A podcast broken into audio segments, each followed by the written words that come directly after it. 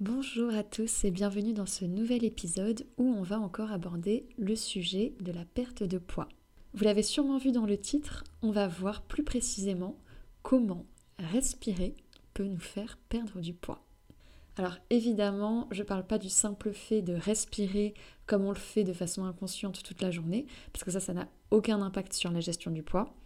Mais par contre, le fait de s'octroyer des moments de respiration profonde et consciente, ça a vraiment effectivement un impact sur la gestion du poids et dans cet épisode je vais vous dire pourquoi. Alors si ça vous intéresse, je vous souhaite une bonne écoute et si le podcast vous plaît de façon générale, je vous invite à le noter avec la note de votre choix sur votre plateforme d'écoute. Bonjour à tous et bienvenue sur mon podcast Le bien-être personnalisé. Je suis Isabelle et je vous donne les clés pour vous sentir bien au quotidien par des petits gestes simples et hyper accessibles pour faire de votre corps un véritable allié pour toute la vie.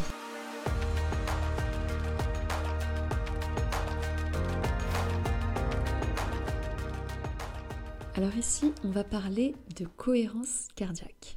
Vous l'avez sûrement déjà entendu, surtout si vous me suivez sur Instagram ou si vous avez déjà écouté d'autres épisodes des podcasts. J'aime beaucoup la cohérence cardiaque parce qu'elle a plein d'avantages. Et la perte de poids est un avantage indirect. Donc, pour revenir sur la cohérence cardiaque, pour celles et ceux qui ne le savent pas, il s'agit en fait de respirer profondément pendant 5 minutes seulement. On essaie de focaliser son attention sur sa respiration et en fait, on inspire sur 5 secondes et on expire sur 5 secondes. Voilà, pendant 5 minutes. Cet exercice de respiration, s'il est fait vraiment régulièrement, il impacte plein d'aspects différents et parmi eux, il y en a beaucoup qui concernent justement la gestion du poids. À commencer par la gestion de la faim. En fait, grâce à la cohérence cardiaque, on est plus à l'écoute, on est plus conscient de son corps et de ses besoins, et donc de sa faim. Donc c'est une bonne chose en fait de faire une séance de cohérence cardiaque avant de passer à table, parce que vous serez plus conscient de vos besoins, de votre faim. Donc vous serez plus à même d'arrêter de manger quand vous sentirez vraiment ce sentiment de satiété. C'est plus simple, voilà, d'en avoir conscience après avoir fait un exercice de cohérence cardiaque euh, plutôt que quand on mange comme ça euh, de façon plus inconsciente. Donc en fait, c'est une bonne chose de faire une séance de cohérence cardiaque avant de passer à table parce que pendant le repas, vous serez plus conscient de votre faim et de votre sentiment de satiété.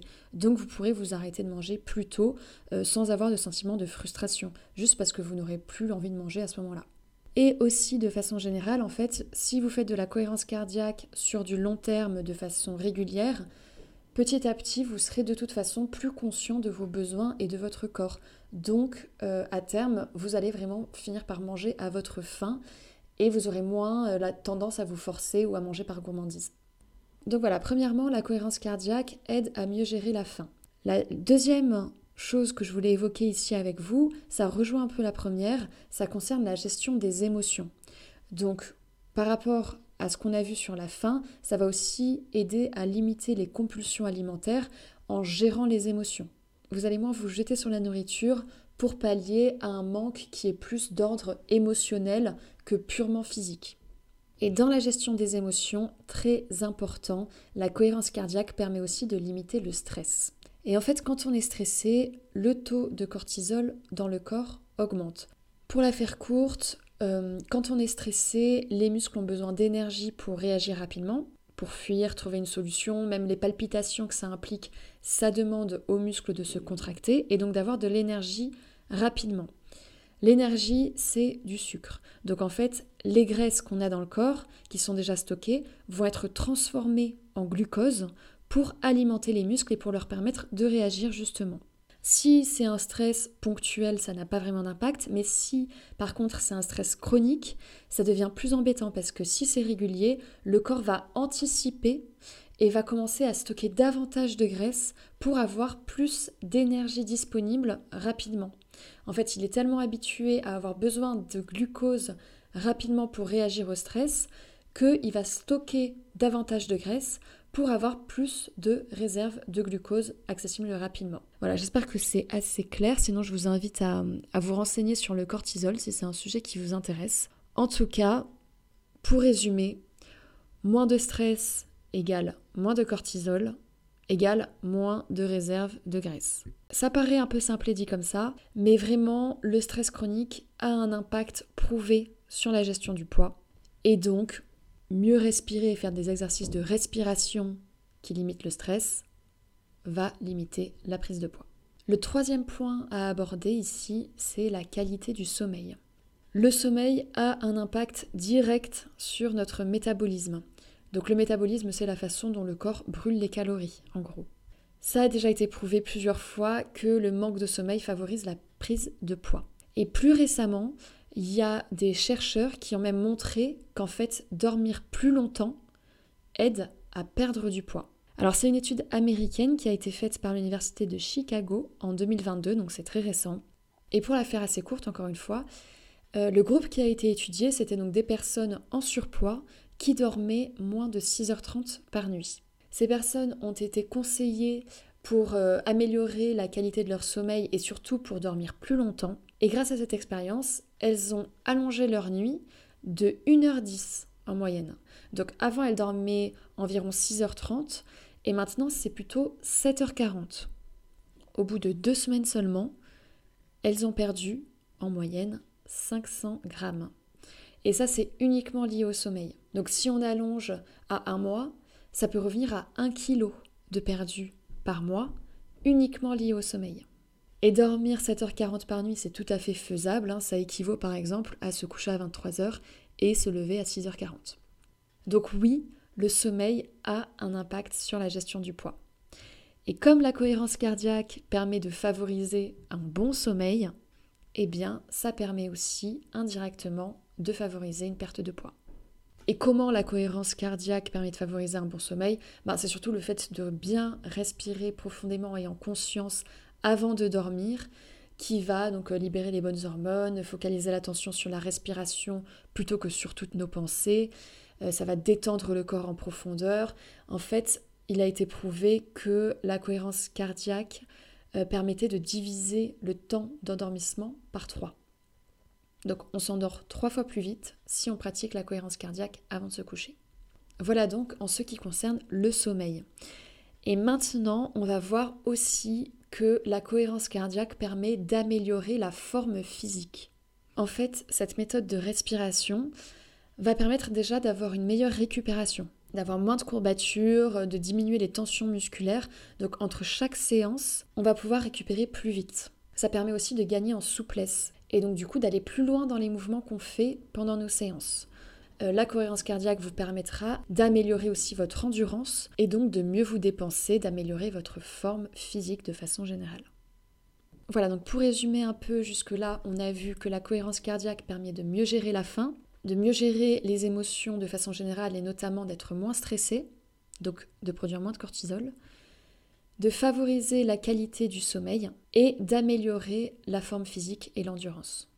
Maintenant, avant de terminer cet épisode, je voulais vous partager une étude que je trouve assez sympa et tout à fait en lien avec cet épisode. Donc euh, voilà, je vous la partage ici assez rapidement encore une fois, parce que bon, les études scientifiques, on n'est pas trop là pour ça, ici on veut du concret.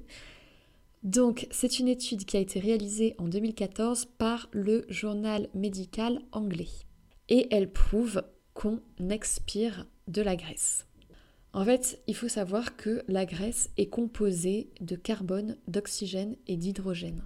Et cette étude a montré que sur 10 kg de graisse perdue, il y en a 8,4 qui sont évacués sous forme de dioxyde de carbone.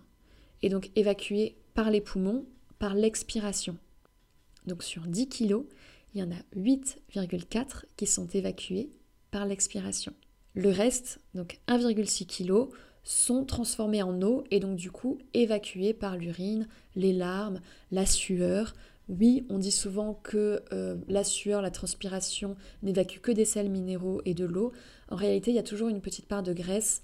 Ça dépend des zones de transpiration, euh, mais il y a un certain type de sueur qui contient effectivement de la graisse. Alors non, c'est pas pour autant que je vous encourage à vous couvrir de cellophane quand vous faites une séance de sport. Plus transpirer ne va pas vous faire plus brûler de graisse. C'est vraiment une partie infime et ça a un, un résultat infime sur la gestion du poids. Par contre, c'est intéressant de voir que quand on brûle des graisses, il y a une grande quantité qui est évacuée par l'expiration. Non, ce n'est pas en respirant plus que d'habitude que vous allez brûler plus de graisse que d'habitude. Par contre, là où ça devient intéressant, c'est que le fait d'avoir une respiration lente et régulière va augmenter le taux d'oxygénation. Donc on va effectivement évacuer davantage de dioxyde de carbone, ce qui va permettre d'évacuer éventuellement davantage de graisse. Cela dit, on ne brûle pas les graisses en respirant, on les évacue. Et il ne s'agit pas non plus de souffler n'importe comment dans tous les sens, hein, ne vous mettez pas à haleter, il s'agit vraiment d'une respiration plus profonde, lente, et donc ça, ça se fait vraiment en pratiquant régulièrement la cohérence cardiaque que vous arriverez à avoir un rythme de respiration plus lent. Donc voilà pour la petite étude que je voulais vous partager. Sur 10 kg, il y en a 8,4 qui sont évacués par la respiration. Donc j'espère que ça vous encourage tout ça à pratiquer vraiment la cohérence cardiaque, à l'inclure dans votre quotidien. Euh, si vous voulez en savoir plus, je vous invite à écouter l'épisode de podcast que j'ai dédié à ce sujet. Mais en tout cas, sachez que pour profiter pleinement des effets positifs de la cohérence cardiaque, il faut la pratiquer trois fois par jour. On dit que c'est toutes les 5 heures environ. Donc ça peut être par exemple le matin, le midi et le soir. Pendant 5 minutes, vous respirez euh, de façon consciente en inspirant sur 5 secondes et en expirant sur 5 secondes également. Il y a plein de vidéos sur YouTube ou d'audio que vous pouvez écouter pendant 5 minutes qui vous aideront vraiment à faire cette cohérence cardiaque en temps réel. D'ailleurs, dans l'épisode de podcast que j'ai dédié à ce sujet, on termine en pratiquant donc 5 minutes de cohérence cardiaque. Voilà si ça vous intéresse.